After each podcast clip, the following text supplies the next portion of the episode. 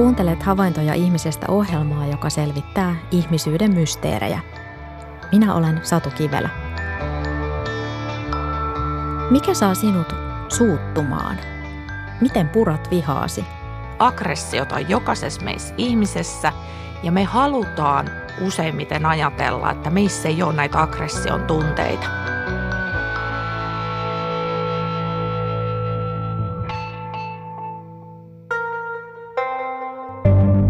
Olen oppinut viime vuosina, että vihan tunteen ilmaiseminen ja sen hyväksyminen toisilta on tarpeen elämässä.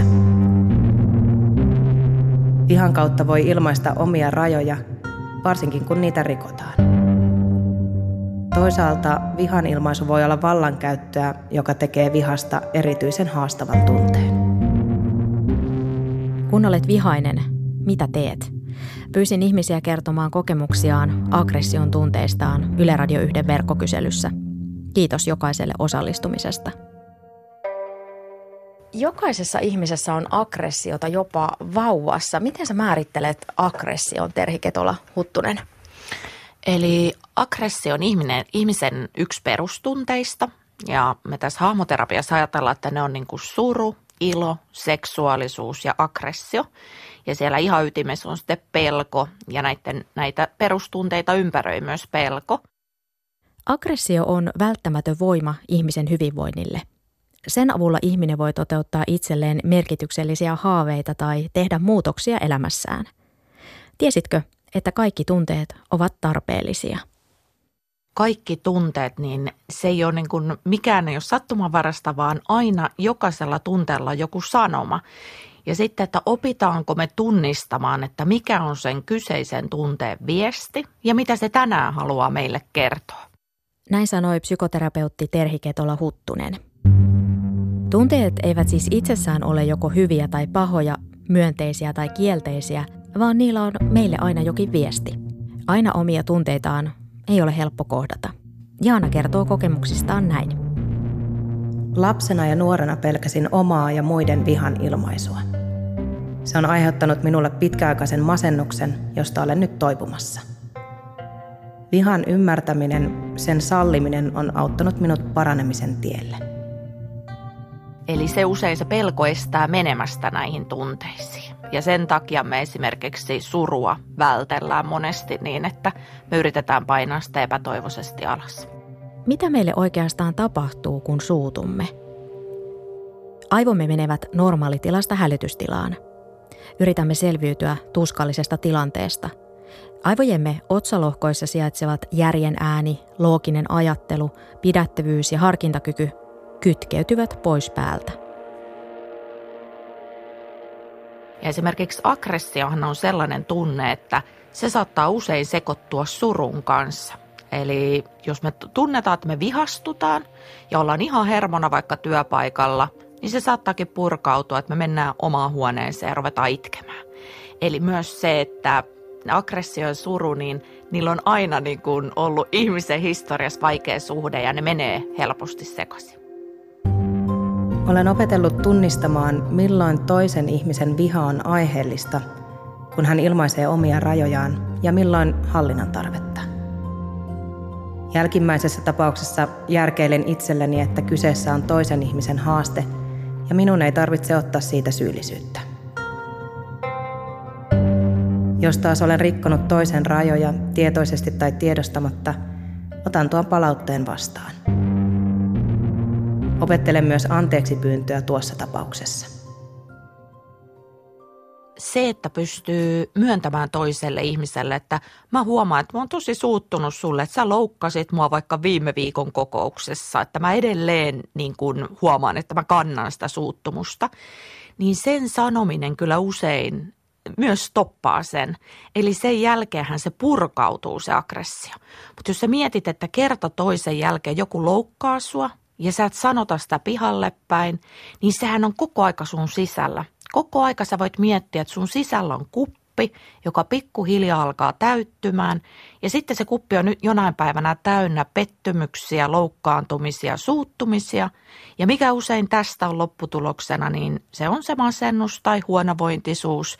Tai sitten, että rupeaa itseäänpäin kääntämään eri keinoin niin kuin naisena esimerkiksi sitä, että rupeaa ylitreenaamaan ja juoksee hulluna ja rääkkää itteensä.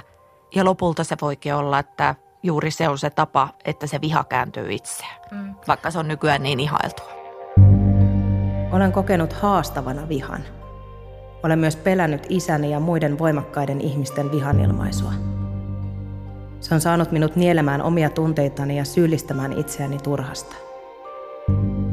Toisaalta olen itsekin lopulta aika tulinen luonne, ja kun olen oppinut sallimaan omia vihantunteitani, toistenkaan viha ei tunnu enää niin pelottavalta. Ilman oman ja muiden ihmisten vihan tunteen ymmärtämistä en olisi alkanut parantua masennuksesta. Terhi Ketola Huttunen on kirjoittanut yhdessä Heli Pruukin kanssa kirjan Vihainen nainen, hyvä, paha, aggressio. Vaikka kirjan otsikko viittaa naiseen, kirjassa puhutaan yleisesti ihmisen kokemista aggression tunteesta. Erityisesti naisille oman voiman ja tahdon kanavoiminen itsestä ulospäin voi olla vaikeaa. Liian usein juuri meidän naisten viha ja aggressio kääntyy meihin itseemme. Aggressiolta ei pääse piiloon. Se voi kanavoitua vaikka omaan kehoon ja naisilla se voi ilmetä syömishäiriönä, uupumuksena tai masennuksena – Sehän on hirveän vaikeaa sanoa, sanoa tavallaan ääneen, että hei mä suutuin, sä loukkasit mua. Koska silloinhan ollaan siinä niin kuin haavoittuvuuden ytimessä, mitä me kaikki ollaan, mutta sen myöntäminen on meille ihmisille käsittämättömän vaikeaa. Mitä sä itse ajattelet, että mistä se sun mielestä johtuu, jos sä mietit nyt tässä hetkesti, mistä se sun mielestä johtuu, että tämä menee niin, kuin niin että se suuttumisen sanominen on niin vaikeaa? Mä luulen, että siinä on ainakin, ainakin itsellä, mulle se on tosi, tosi hankalaa joskus, varsinkin ihmisten kanssa, joita mä en tunne hirveän hyvin, niin, niin siinä on joku tämmöinen, että pitää pitää pitää ne kasvot ja ei saa olla jotenkin liian tunteellinen. Että sit, sitten, että on uskottava, jos, jos jotenkin näytät sen tunteen. Joku tällainen, että, ja, ja tavallaan ehkä semmoinen aikuisuudenkin, että, heitä, että aikuisena sit pitää osata kyetä hillitä ne tunteet. Ikään kuin me oltaisiin jotain tefloneita, että mikä ei meihin tunnu, vaikka totta kai tuntuu. Mm. Mutta että me kaikki vaan yhdessä leikitään, että ei muuten tunnu. Niin, eli sä mainittet tuossa heti kasvojen menetyksen eli häpeän. Eli tämä häpeä on ihan tosi iso juttu tässä, että minkä takia me peitetään näitä aggression tunteita ja kaikkia muitakin tunteita. Että me hävetään sitä, että jos meillä on tullut vaikka ero meidän jostain parisuhteesta, niin me hävetään sitä, kun me surraan sitä kahden vuoden päästä ja muut ihmiset hokee, että hei, mene nyt yli jo siitä. Niin me hävetään sitä surua. Sitten me hävetään sitä, että vaikka me ollaan saatu jossain yhtäkkiä joku hetkellinen raivokohtaus tai sanottu tosi suoraan, niin me mennään näkkää johonkin oman työhuoneeseen ja kädet naamalle, että ei, että miksi mulla meni noin yli. Eli häpeä on osa tätä, että minkä takia me joudutaan katsoa myös sitä, että mistä tällä häpeän kokemus on lähtöisin. Eli useimmitenhan tämä menee niin, että me ollaan omassa lapsuuden kodissa jollain tavalla – tultu, tultu häpäistyksi. Eli se, että jos on omille vanhemmilleen surru vaikka jotain asiaa, niin vanhempihan on saattanut sanoa lapsena, että no hei me nyt anta, anta olla jo, lemmikki kuoli, no niin, no niin, ostetaan uusi, äkkiä ohi, pois surusta. Olemme toki ensisijaisesti ihmisiä, emmekä vain biologisen sukupuolemme edustajia, mutta miesten ja naisten erilaiset roolit ja kulttuurilliset odotukset vaikuttavat myös siihen, millaiset aggression ilmaisut ovat sallittuja miehille ja mitkä naisille. Eli tässä tullaan just tähän, että tämä kertoo niin paljon tästä niin kuin miehen ja naisen historiasta ja miten se näkyy. Eli se, että nainen on totuttu näkemään hoivaavana, lempeänä, lastenhoitajana, vanhustenhoitajana. Ja tämän takia me ei haluta nähdä, että naisessa on myös nämä ihan tavalliset normaalit tunteet, kuten se aggressio. Ja sitten taas mies on totuttu näkemään, että se on puolustanut aikoinaan kotia ja ravintoa ja käyttänyt aggression suojaamiseen ja sen takia se on niin kuin hyväksytympää. Mutta tämä on johtanut siihen, että nainen lopulta on ruvennut käyttämään erilaisia aggression keinoja, kun se on huomannut, että se ei voi käyttää ihan näitä perinteisiä suoran aggression keinoja. Ja siihen on astunut sitten nämä epäsuora ja passiivinen aggressio ja myös tämä itseen kääntyvä aggressio. Lapsuudessani vanhempieni vihanilmaisu oli sukupuolityypillistä. Isä ilmaisi vihaa suoraan ja äiti passiivisesti. Välillä olen miettinyt, että passiivinen viha tai passiivinen vallankäyttö on haastavampaa ja kierompaa, koska sitä ei ilmaista suoraan ja selkeästi. Passiivisen vihanilmaisun ymmärtäminen on ollut avartavaa itselleni, koska sitä olen itsekin enemmän käyttänyt kuin suoraa vihanilmaisua. Passiivista aggressiota on jossain muodossa jokaisessa ihmissuhteessa. Siinä on kyse siitä, että vaikeita tunteita ei kyetä ottamaan tarkasteluun. Perheiden sisällä se on yleistä erityisesti sisarusten välillä ja se voi jatkua vielä aikuisenakin. Parisuhteessa passiivinen aggressio voi olla puhumattomuutta tai pitkään jatkuvaa mykkäkoulua. Nimimerkki Tuula ärsyyntyy, jos suuttuneena huudetaan. Koen ärtymystä, jos mies korottaa ääntään, kun häntä suututtaa. Itse en yleensä huuda, mutta joskus olen tehnyt niin, että puoliso kuulee, miltä se tuntuu ja kuulostaa. Samoin ärsyttää, jos joku lyö oven kovaa tehostaakseen suuttumusta. Kun tapasin tulevan mieheni 47 vuotta sitten, kysyin, syyteleekö hän tavaroita kun suuttuu. Hän hesalaisena ei ymmärtänyt savolaista kysymystä. Hän sanoi, että syytteleekö hän tavaroita. Tein selväksi, että en pidä siitä ja se päätös onkin lähes pitänyt. Erityisesti naisille voi olla vaikea ilmaista omaa voimaa tai tahtoa suoraan. Ketola Huttusen mukaan useat naiset suuntaavat aggression itsestä ulospäin epäsuoran aggression avulla. Se voi tarkoittaa pahan puhumista toisen selän takana, eristämistä ja kutsumatta jättämistä – tässä pitää muistaa kuitenkin, että naista ja miestä ei voi mitenkään erottaa, että nainen aina epäsuora, mies tällainen. On olemassa myös ihan hirveästi miehiä, jotka käyttää epäsuoraa aggressiota tai sellaista enemmän niin kuin manipulatiivista aggressiota, mikä taas on sellaista, että käytetään rationaalisia perusteluja ja sitä kautta vähän niin kuin vallankäytön välineenä, että puhutaan hirveän niin kuin yläälykkäällä tasolla, mutta jätetään tunteet sivuun. Eli kyllä näitä aggression eri muotoja saa käyttää sekä miehet että naiset. Tuula kirjoittaa käsittelevänsä asioita mököttämisellä ja kun tilanne on rauhoittunut, hän kertoo, mikä häntä on ärsyttänyt. Minä olen vihaisena mököttäjä. Mies sanoo, että tietää jo nenän asennosta, milloin olen vihainen. Jos olen ärtynyt tai vihainen, käsittelen asian mökötyksellä. Ja kun tilanne rauhoittuu, sanon suoraan, mikä ärsytti. Tiedän, että muuten menee huutamiseksi ja sillä ei saada mitään aikaiseksi. Vihan tunne tulee joskus kylläkin, mutta siitä pääsen positiivisella ajattelulla, koska en halua, että se viha syö minua sisältä. Nimimerkki Kerppa kertoo ärsyntyvänsä siitä, kun toiset ihmiset ovat joko tekopyhiä, ahneita, saitoja, laiskoja, eivät pidä lupauksiaan. Kerppa kirjoittaa, että Joskus hänet saa raivoihinsa myös avuttomuus ja tyhmyys. No passiivinen aggressio voi olla vaikka sellaista, että se tulee niin kuin enemmän eleissä ja ilmeissä ja niin kuin myös hiljaisuudessa. Eli passiivinen aggressiohan voi olla vaikka sitä, että pitää mykkäkoulua. Ja sitä mykkäkouluahan perheissä, kun niin kuin me tiedetään paria perheterapiaa tehneenä, että joillakin se voi kestää viikkokausia ja viikkokausien hiljaisuudessa, jos on koko perhe ja ajattelet vaikka, että äiti on nyt kolme viikkoa putkeen hiljaa, niin minkälaisen jäljen se jättää. Eli myös se, että täytyy ymmärtää, että tällainen henkinen väkivalta on ihan yhtä tuhosaa kuin fyysinenkin väkivalta. Mutta tästäkään me ei puhuta ehkä julkisesti tarpeeksi, että miten nämä aggression eri muodot jyllää perheissä ja minkälaista jälkeä ne saa aikaan lapsissa.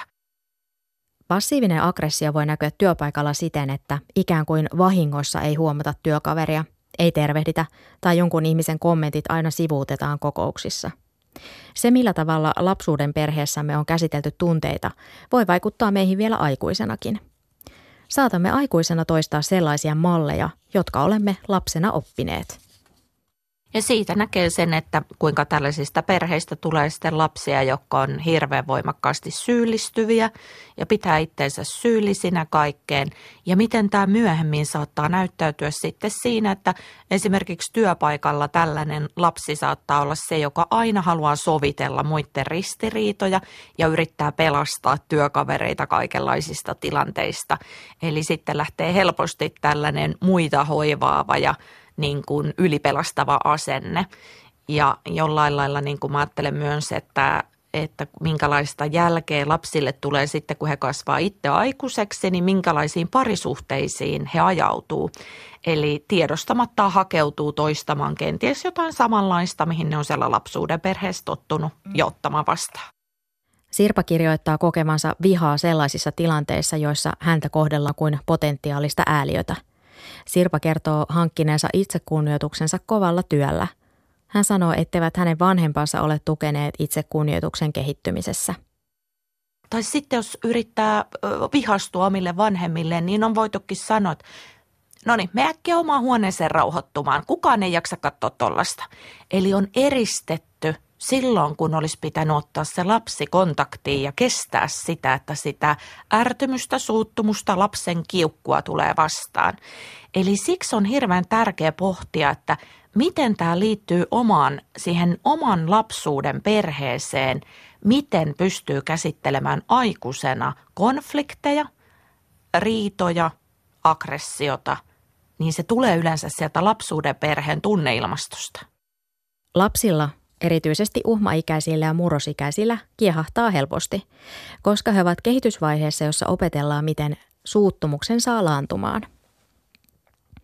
Mitä pienemmästä lapsesta on kyse, sitä todennäköisemmin hän ilmaisee kiukkua toiminnan kautta. Tästä syystä siis kiukkuinen tenava voi heitellä lelujaan. Lapsella tulee olla mahdollisuus ilmaista vihaa, ärtymystä, pettymystä, kateutta vanhempien läsnä ollessa – Lasta ei tule eristää tunnekuohon aikana, vaan tarjota tukea ja sanoittaa tunteita. Vanhemmallakin saa joskus terhiketolla huttusen mukaan mennä kuppi nurin, kuten lapsellakin. Tärkeää on kuitenkin käydä tilanne läpi ja palauttaa rauha. Aggressio ja seksuaalisuus liittyvät hyvin vahvasti yhteen niin kuin me tuodaan tavallaan tuossa kirjassa, niin kuin Raisa Katsiatoore siellä sanoo omassa haastattelussaan, että jos pikkutyttö kotona esimerkiksi näyttää omia jotain sukupuolielimiä vanhemmille ja nauraa ihan hirveästi ja pelleilee ja tekee kaikkea niin kuin hassuttelua, niin se, että miten vanhemmat ei häpäise tätä pikkutyttöä ja pikkutytön seksuaalisuutta, koska usein nähdään, että jos pikkupoika tekee kotona tämän saman, niin hälle nauretaan ja siitä tehdään tavallaan sellainen, että no niin, että se on niin kuin hauskaa, mutta tytölle tuodaan aika nopeeta, että tämä on häpeällistä ja sä et voi tehdä näin. Samoin kuin jos mennään oikeasti ihan tällä seksuaalisuuden alueelle niin kuin ty- pikkutytöille, että annetaanko heille y- niin kuin ymmärrys siitä, että on aivan oikein ja hyvä asia, että he koskettelee itsensä niin kuin ne pikkulapset rupeaa koskettelemaan. Annetaanko sille hyväksyntä ja kerrotaanko, että se on turvallista ja annetaanko myös lapselle se niin kuin viesti, että tämä on sun oma alue ja tämä on sun intiimialuetta ja sun pitää suojella sitä. Että toistuvasti niin kuin, tuodaanko tätä myös seksuaalikasvatusta sinne omaan niin kuin kasvatustyyliin. Mm. Eli että sillä on hirveän iso merkitys myös, että tämä seksuaalisuus otetaan huomioon, kun me puhutaan aggressiosta. Lapsena kiltiksi ja kuuliaiseksi kasvatettu tyttö voi hakeutua aikuisena sellaiseen suhteeseen, jossa hän voi toteuttaa altavastaajan roolia ja voi joutua jopa hyväksikäytetyksi. Usealla aikuisella tyttärellä saattaa olla kiinteä ja samaan aikaan tunneilmaisua välttelevä suhde omaan äitiinsä. Syvistä tunteista ei puhuta. Äidin käsittelemättömät vihan ja surun tunteet voivat siirtyä tyttären kannettavaksi ja hän oireilee niistä. Ketola Huttusen mukaan, jos naisen oma viha on suurta ja hallitsematonta, se voi liittyä vaikeaan äitisuhteeseen. Sitä on mahdollista työstää terapiassa. Hannele kertoo aggression nousevan vähättelystä. Jos koen, että minulle puhutaan alentavan sävyyn, tai jos osaamistani vähätellään. Ärsyttää, jos esimerkiksi teen jotain ja joku muu tulee ja vie asian kädestä – koska olettaa, että osaa paremmin. Näin käy siis vain äiti-tytär-asioissa, kun äitini katsoo osaavansa jonkun asian paremmin, esimerkiksi leipomisen. Tai jossain teknisissä jutuissa joku toinen alkaa päteä, vaikka osaisin asian ihan yhtä hyvin. En mielestäni ole erityisen herkkä, mutta varmasti välillä luen väärin ihmisten äänensävyjä ja tarkoitusperiä. Fyysinen väkivalta on rikos, mutta silti kymmenet tuhannet miehet ja naiset elävät arkeaan väkivallan varjossa. Lähisuhde tai perheväkivallan tekijä on nykyinen tai entinen kumppani, vanhempi, lapsi tai muu lähisukulainen tai läheinen. Suomessa lähes joka toinen nainen on elämänsä aikana kokenut fyysistä tai seksuaalista väkivaltaa tai molempia. Kyselytutkimusten mukaan naisista ja miehistä suunnilleen yhtä moni on kokenut parisuhdeväkivaltaa. Suomi on pari vuotta sitten tehdyn EU-tutkimuksen mukaan naisille toiseksi turvattomin maa. Naisten miehiin kohdistama väkivalta on edelleen tabu. Miessakit ryn väkivaltaa kokeneet miehet hankkeen kyselytutkimuksesta kävi ilmi, että valtaosa miehistä kertoi kokeneensa ahdistusta, järkytystä ja itsetunnon heikentymistä väkivaltakokemusten seurauksena.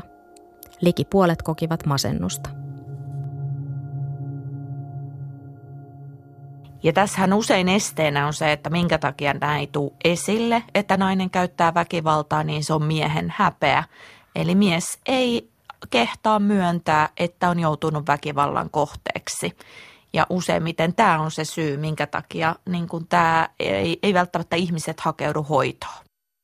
Lähisuhdeväkivalta aiheuttaa usein vakavia henkisiä fyysisiä seurauksia, kuten fyysisen tai psyykkisen vamman, kehityshäiriön – perustarpeiden tyydyttämättä jäämisen tai kuoleman.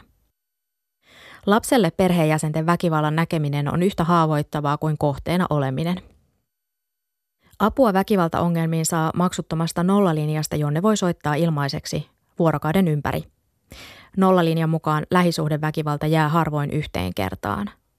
Jos apua ei haeta ja väkivaltaan ei puututa, sillä on taipumus toistua, lisääntyä ja muuttua vakavammaksi. Väkivallasta voi vapautua, kun uskaltaa hakea apua ja puhua. Nimimerkki Eeva kirjoittaa, että asiat, jotka ovat epäreiluja ja joihin ei koe voivansa vaikuttaa, saavat aggression pintaan. Eeva nimeää esimerkiksi soten. Mikä puolestaan ärsyttää Juhaa? Pääsääntöisesti epäreiluissa tilanteissa, varsinkin niissä, missä kaikki osapuolet tajuavat tilanteen epäreiluuden – mutta antavat sen siitä huolimatta tapahtua ja jatkua. Mutta yhä enemmän huomaan vanhetessani ärsyyntyväni myös teeskentelystä. Puhutaan tuossa kirjassa myös tämmöisistä tarvetaidoista, että tavallaan se voi joskus aggression taustalla voikin olla joku semmoinen inhimillinen tarve, joka ihmisellä on, että se tulee jollain tavalla jyrätyksi. Ja sitten se herää meissä se aggressio, että ei näin. No esimerkiksi just niin kuin tarve oikeudenmukaisuuteen, niin sehän on usein sellainen, että miksi meillä nousee raivo, niin meillä nousee se siitä syystä, kun vaikka pomo yhtäkkiä ilmoittaa, että sä oot sitten muuten se, joka on viikonlopun töissä. Ja sitten meillä tulee epäoikeudenmukaisuuden kokemus, että hetkone, tästä ei juteltu, tästä ei kysytty muilta työkavereilta, että yhtäkkiä mulle vaan sanotaan, että se on nyt näin – niin se epäoikeudenmukaisuuden kokemus saattaa olla niin voimakas, että se oma tarve, eli oikeudenmukaisuuden tarve, ei toteudu. Ja siitä se oma niin kuin, aggression purku lähtee käyntiin. Ihmiskunnan ja planeetan puolesta nimimerkillä kirjoittava purkaa vihaansa Robin Hood-toiminnan kautta. Sanotaan, että Suomeen mahtuu vain yksi totuus kerralla. Korkeakoulussa se on nyt tuottavuus sillä rahoituslaki saa korkeakoulut unohtamaan olemassaolonsa syyn. Sen sijaan, että meillä aidosti luotaisiin uutta analyyttistä tietoa ja tuettaisiin inhimillistä kasvua, nyt mietitään vain rahaa ja tuottavuutta, sillä sitä saat, mitä mitataan. Tällainen tyhmyys nostattaa minussa vihan tunteita, joka kanavoituu Robin Hood-toimintana. Työaikana on pakko toimia komentoketjun osana, mutta vapaa-ajat ideoin ja kirjoitan esityksiä ja perusteluja, joiden avulla kokouksissa ja paneeleissa yritän saada näkemyksellisyyttä päätöksentekoon. Mutta mittarit vievät yleensä voiton ja kansakunnan uudistajat ja tulevaisuuden tekijät toimivat kuin kvartaalitalouden pääoma.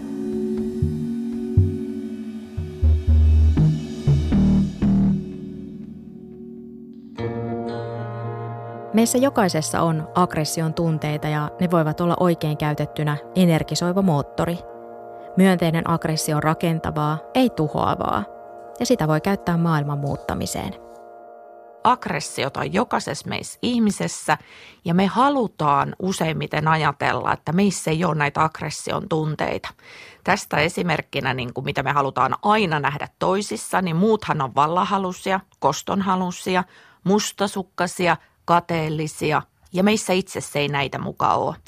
Ja mitä paremmin ihminen tutustuu oikeasti omaan selkäreppuunsa, eli siihen, että mitä siellä omassa elämähistoriassa on tapahtunut, minkälaisia kipuja ja onnistumisia ja traumoja, sitä paremmin yleensä ihminen pystyy näkemään myös nämä vaikeat ja hankalat tunteet itsessään. Silloin niitä ei tarvi aina siirtää siihen työkaveriin tai omaan kumppaniin. Ärsyttääkö ja tunnetko olosi vihaiseksi mutta et tiedä mistä se johtuu. Oman aggression aiheuttajien juurille voi päästä pitämällä aggressiopäiväkirjaa, vinkkaavat Ketola Huttunen ja Pruuki kirjassaan.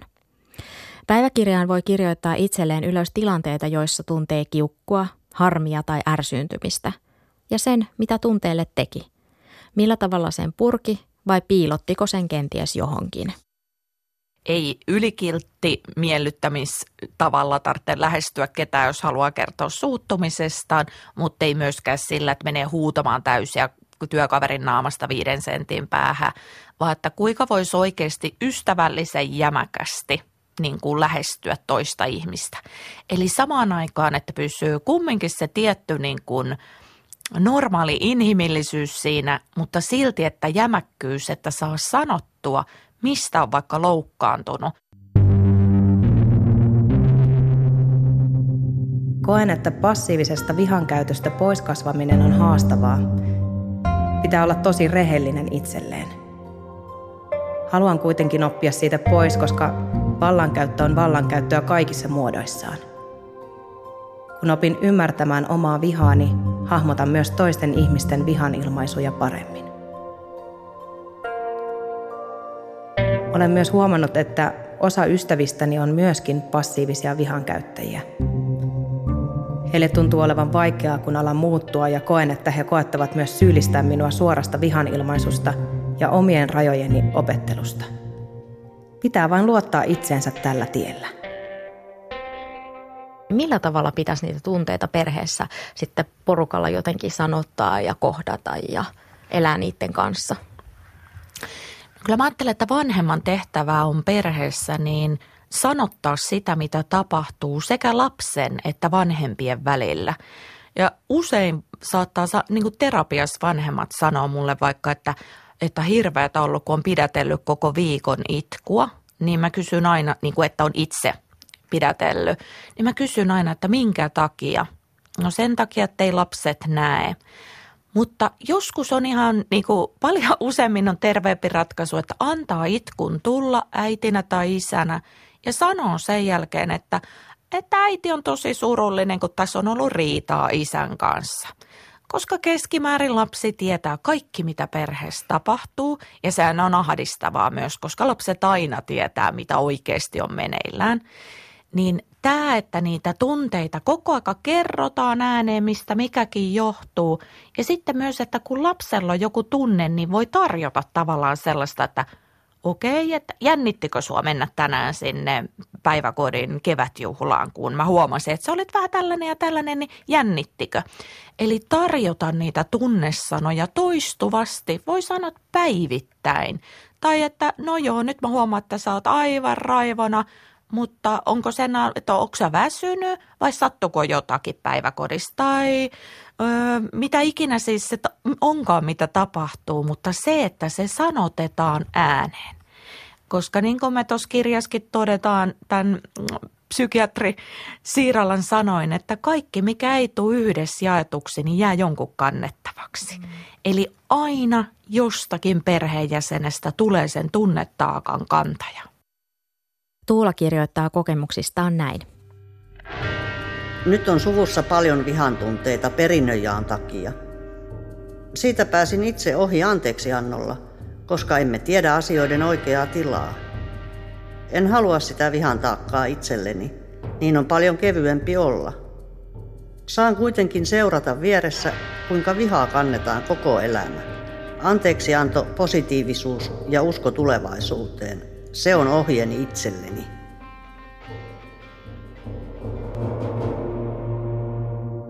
Mimosa sanoo saaneensa kolme vuotta sitten tarpeekseen erään ihmisen itsekkyydestä.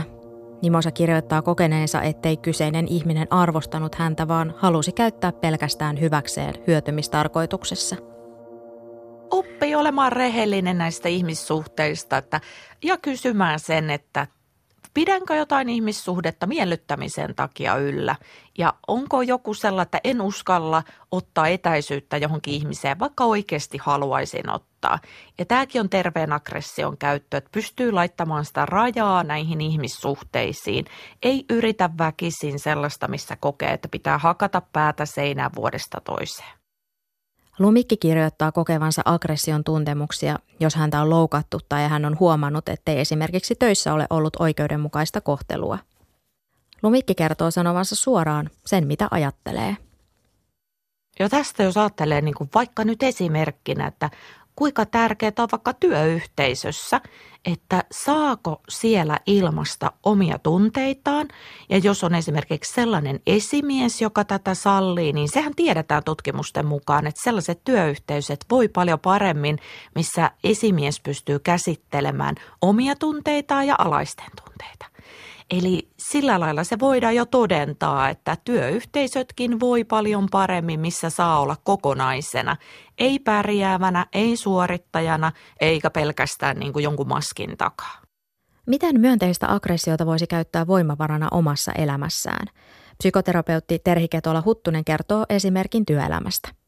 Jos pysytään tuossa pomoesimerkissä, niin se, että uskaltaa, vaikkei pystyisi heti samalta istumalta sitä sanomaan, jos myöhemmin tajuaa, että ei kyllä tämä tuntuu nyt tosi väärältä, uskallus ottaa yhteys suoraan siihen pomoon ja selvittää se asia ja kertoa, että tämä tuntuu epäoikeudenmukaiselta, koska tässäkin on taas se epäsuoran aggression vaara, eli jos näin tapahtuisi mulle, niin sitten mä kertoisin viidelle työkaverille, kuka ääliöi mun pomoon, ja sen jälkeen mä alkaisin mustamaalaamaan tätä pomoa, jonka jälkeen nämä viisi muutakin alkaa kokea vihan tunteita, ja yhtäkkiä me huomataan, että tämä viha velloo tässä jo niin kuin yhteensä seitsemän ihmisen kohdalla.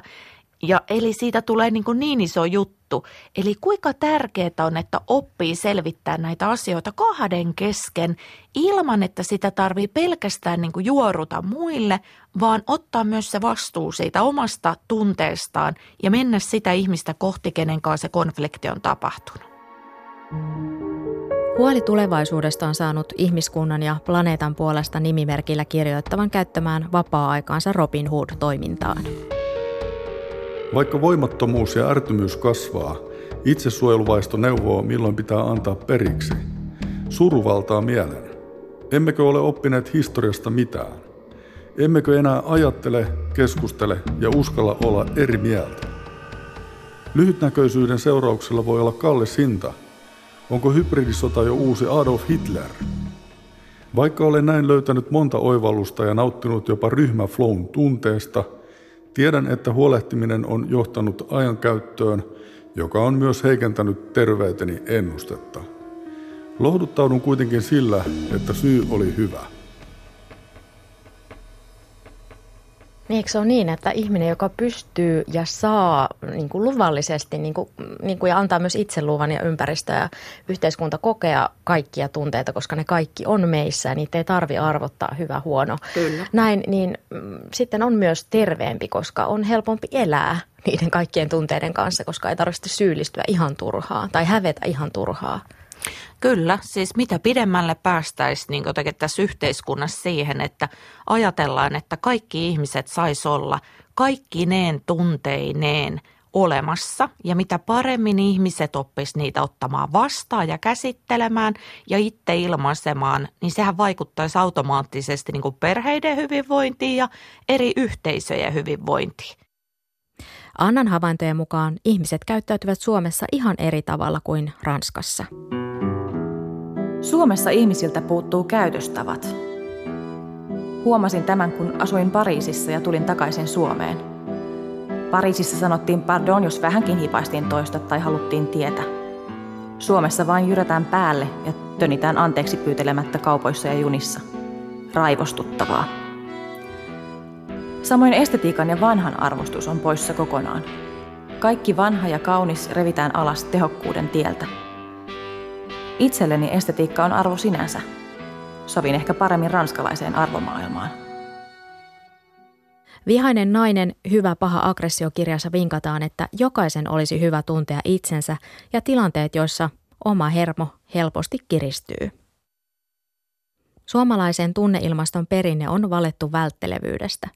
Esimerkiksi äidit ovat purkaneet rakkauttaan ja aggressiotaan kotitöihin ja ruoanlaittoon, mutta tunneyhteys lapseen on saattanut olla hyvin ohut. Tämä ei ole mikään yksittäisten perheiden juttu, vaan tämä kertoo koko tästä meidän suomalaisen yhteiskunnan niin kuin tunneilmapiiristä. Ja siinä me tietysti päästään sitten siihen sotatraumaan ja siihen, että kuinka eri sukupolvet on vuosikymmeniä kasvattanut omia lapsiaan ja nythän selvästi muutos alkaa tapahtua. Eli monet päiväkotilapsien vanhemmat sanoo, että heidän lapset puhuu tunteistaan paljon ö, niin kuin laajemmin, suorempaa, ilmaisee, näyttää. Eli jopa tämän hetken vanhemmat tajuaa, että joku on muuttunut, kun oma lapsi käyttäytyy ihan eri lailla, mitä itse on käyttäytynyt lapsena. Mm. Eli sillä lailla se näkyy nyt tämän ajan lapsissa. Ja nyt olisi tärkeää, että ymmärretäänkö me tukea tätä tunnemuutosta ja kasvattaa tavallaan sitä ajatusta, että näin meistä tulisi terveempiä kaikista ja näin mielenterveysongelmat oikeasti pitkässä juoksussa vähenisi, jos me tajuttaisiin, että tämä tunneilmaisu on kaiken ajan Osalla meistä lapsuuden tai nuoruuden kehitysvaiheet saattavat epäonnistua, mutta terveen aggression ilmaisun muotoja voi opetella myös aikuisena. Jos aikuisena kohtaat epätervettä aggressiota vaikka työpaikalla, on vahvuutta mennä selvittämään asia, vaikka se pelottaisikin. Silloin käytät myönteistä aggressiota itsesi puolustamiseen. Osaatko sanoa ei? Osaatko sanoa kyllä? Psykoterapeutti Terhi Ketola Huttunen. Kun me puhutaan rajoista, niin me ollaan totuttu usein puhumaan siitä, että miten me sanotaan ihmisille ei, miten me laitetaan niille rajat. Mutta tavallaan se voi kääntää myös toisinpäin, että hyvät rajat on myös sitä, että miten uskallan sanoa elämässä kyllä – Miten uskallan sanoa kyllä jollekin ihmissuhteelle? Miten uskallan sanoa kyllä jollekin uudelle työtehtävälle? Että miten se kyllä ja ei-sanat on tärkeitä hahmottaa omassa elämässä. Myöntäistä aggressiota tarvitaan myös uusiin ihmisiin tutustumisessa. Aina kun ihminen valitsee mennä kohti toista ihmistä, hän käyttää myönteistä voimaansa. Jokainen meistä voi oppia tunnetaitoja koko elämänsä ajan – Jaana toipuu masennuksesta ja on oppinut näkemään vihan tärkeänä tunteena. Lopulta viha on siis tärkeä tunne muiden joukossa. Sen olen myös huomannut, että koska en nuorempana juurikaan näyttänyt vihaani, niin kuin aloin sitä ilmaista, erityisesti isälle ja siskolle, he kokivat minut tosi pelottavana. Voi olla, että siihen liittyy pitkä vihan tunteen patoaminen, jolloin se alkoi purkautua todella voimallisesti – Alussa tuntui tosi hyvältä, että ihmiset, joita olin pelännyt, alkoivatkin pelätä minua. Tavoitteenani on kuitenkin tasapainoinen vihan ilmaisu, tilanteeseen sopivalla intensiteetillä. Jämäkkyys on vihan hyvä muoto. Sitä tavoitellessani aion hyväksyä myös tulevat ylilyönnit, joita harjoitellessa varmasti